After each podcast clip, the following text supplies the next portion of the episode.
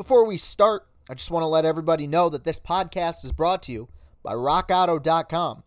For the love of God, go to RockAuto.com and see all the parts available for your car or truck. Write locked on in their. How did you hear about us box? So they know that we sent you. What is up, everybody? Welcome into Locked On Tigers. I am your host, Chris Castellani. I'm going to be answering your mailbag questions today. Thank you to the people who sent those in. I always appreciate it. Tigers have had a few inter squad games over the last several days. Not much to talk about because there's not much footage of that stuff available. Casey Mize pitched a little bit yesterday, 10 up, 10 down, struck out Miguel Cabrera on three pitches. As always, like Casey Mize just continues to roll. I mean, he, he was like this in spring training. The limited amount of time we saw him in, he was pitching great. Looks really good, apparently, uh, down in Comerica right now in what is, I guess, summer training. Christin Stewart also had a big day the other day, went four for four, really nice. Hopefully, we could see him get the bat going a little bit. It's hard to tell with inter squad games. Is it terrible pitching or is it good hitting? You can never really tell, especially with a team as poor as the Tigers. So, not much to talk about there. I am going to answer your questions, but I do want to address a comment that I got. Now, I'm not going to read off this person's Twitter handle because I, I don't want to start a back and forth between this person and the, the other people who follow this podcast, but I, I wanted to read this off and I wanted to kind of explain uh, the reasoning for why I've been talking about what I've been talking about lately. This person says, I look forward to your show on a daily basis, but please, for God's sake, stop talking about COVID. We are all sick of hearing about it, and we are all well aware of what's happening. People need a distraction. Hence, talking about baseball would be nice. Please, no more COVID.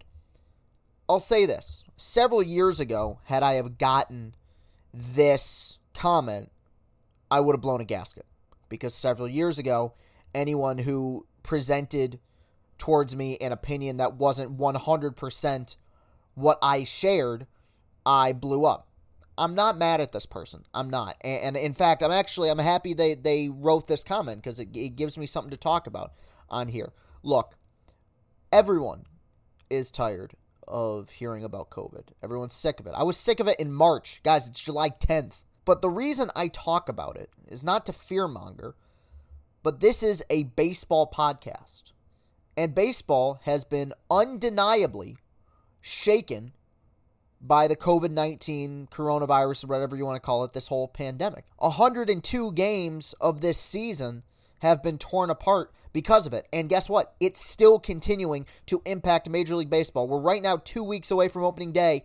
Will we get there? I don't know. Other sports are already shutting down. You saw the Big Ten coming out and announcing that they're only going to have a conference schedule in college football this year. It's it's a mess, and it's going to continue to be a mess. I will stop talking about COVID 19 on my baseball podcast when it stops impacting baseball.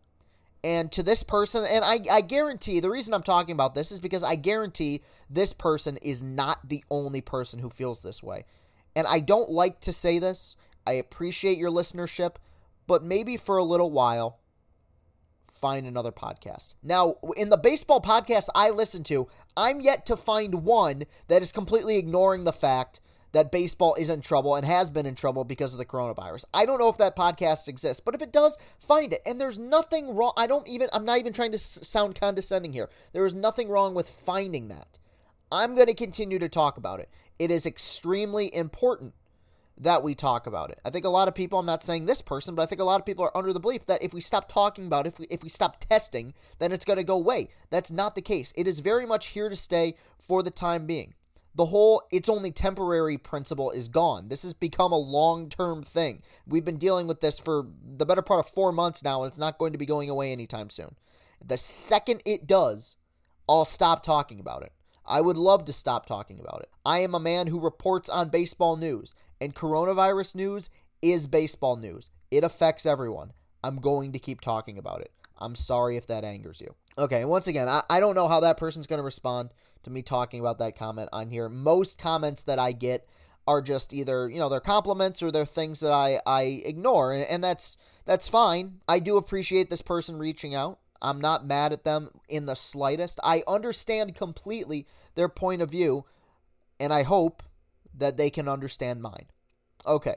So let's move on to some mailbag questions. I'll probably answer one, then take a break, then come back and answer a few more. But the first question comes to us from at Hipportes, a frequent question submitter here on Locked On Tigers.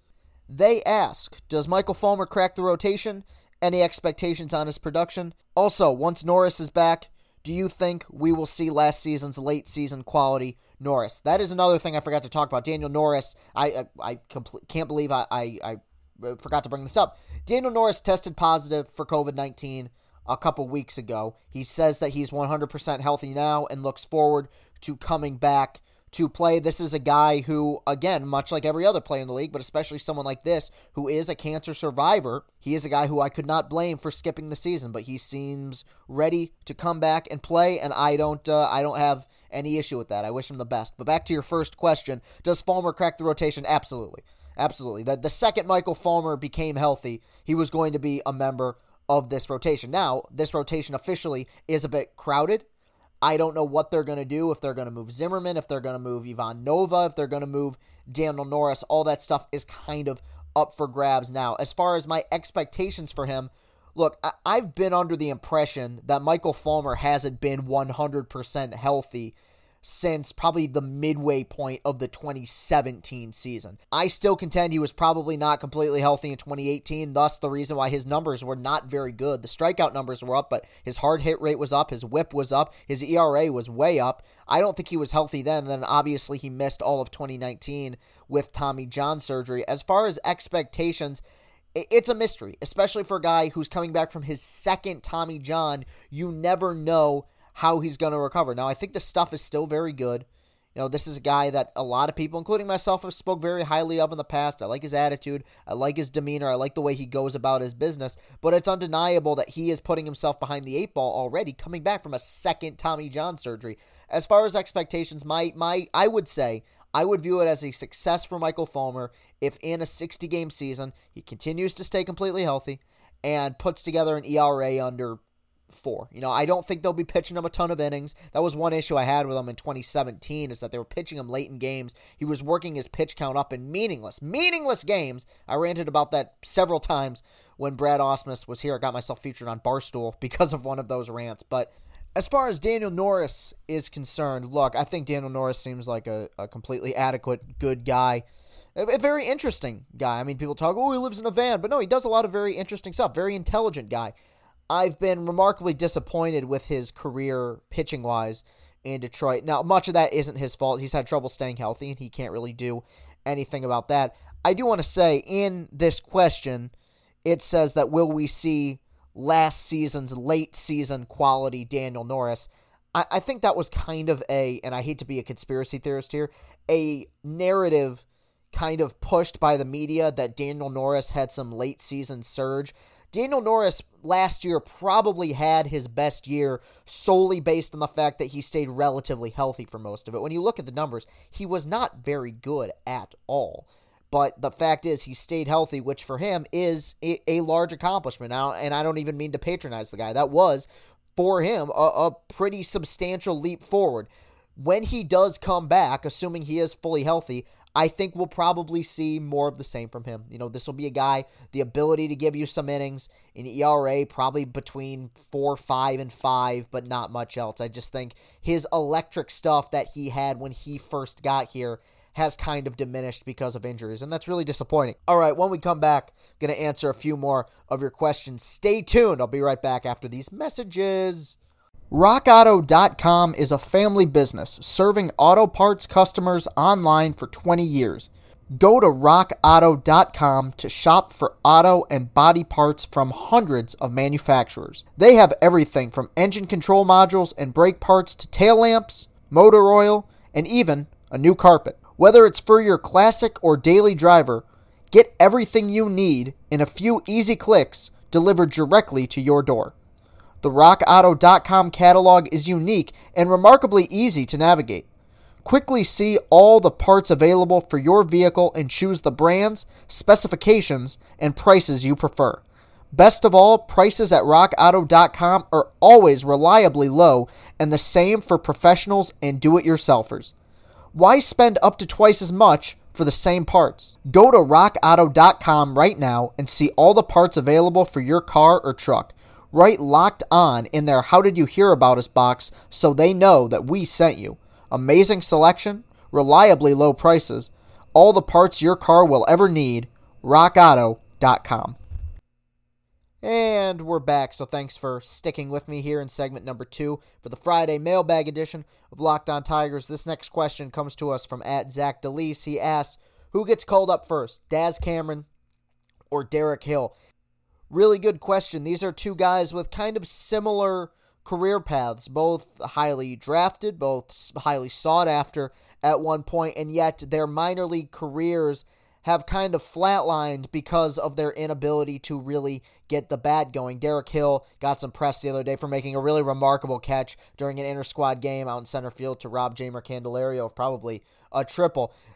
Derek Hill's defense has never been the issue. This is a guy with uh, tremendous athleticism, first round pick for the Tigers, seemingly a long time ago. Like I was pubescent, I feel like, the, when Derek Hill got drafted by this ball club. Daz Cameron obviously acquired in the Justin Verlander deal several years ago. It, it's a fair question. I think we're more likely to see Daz Cameron get the call up first. I mean, the obvious answer is that Daz Cameron was in AAA last year. Derek Hill still kind of uh, uh, twiddling his thumbs out in Double A, so it would be logical that Cameron would get the call up. But I think even to expand on that answer, I just feel like Cameron probably has a higher ceiling. I think Derek Hill has been around for so long at this point, and they've been waiting for a long time. Will he get the bat going? Because this is a guy with great speed and great athleticism, but he, he can't really hit. He's he's not a great hitter, and it just seems like he probably never will be. I think his ceiling right now is much lower than Daz Cameron's, and definitely much lower than his own ceiling was several years ago when he got drafted. I think he's more likely to be kind of a platoon defensive replacement outfielder in the major leagues if he ever does get a call up. Now, with that said, that is also po- the possible projection for Daz Cameron at this point. I just feel like Daz Cameron's upside is a little bit higher. He's younger than Derek Hill. And, and at the end of the day, Daz Cameron really has only had one legitimately bad year in the minor leagues. I'm not going to completely write the guy off just because he didn't hit particularly well in Toledo a season ago. I still believe he has a lot to offer this ball club. I'm not ruling him out as being a guy that this team could rely on going forward. So I think he'll he'll be more likely to get the call up first, but that is a good question. Next one comes from at Houston Better. Keeps it simple. Early World Series prediction. Well, there's no such thing as really an early prediction anymore because it's only a 60 game season. I'll say this, and I've given this a fair amount of thought I think one team, and a lot of people won't like to hear this, the, the person who asked this question will like to hear this, but most people won't. I think a team that really benefits a whole lot from a 60 game season is the Houston Astros.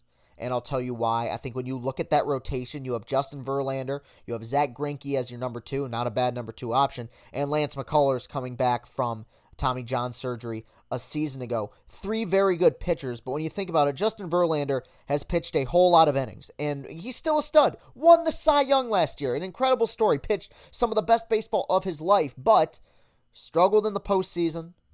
He has pitched more innings than anybody else currently in the major leagues right now, and he's not getting any younger. Zack Greinke, very similar, not as old as Verlander, but has a lot of city miles on him.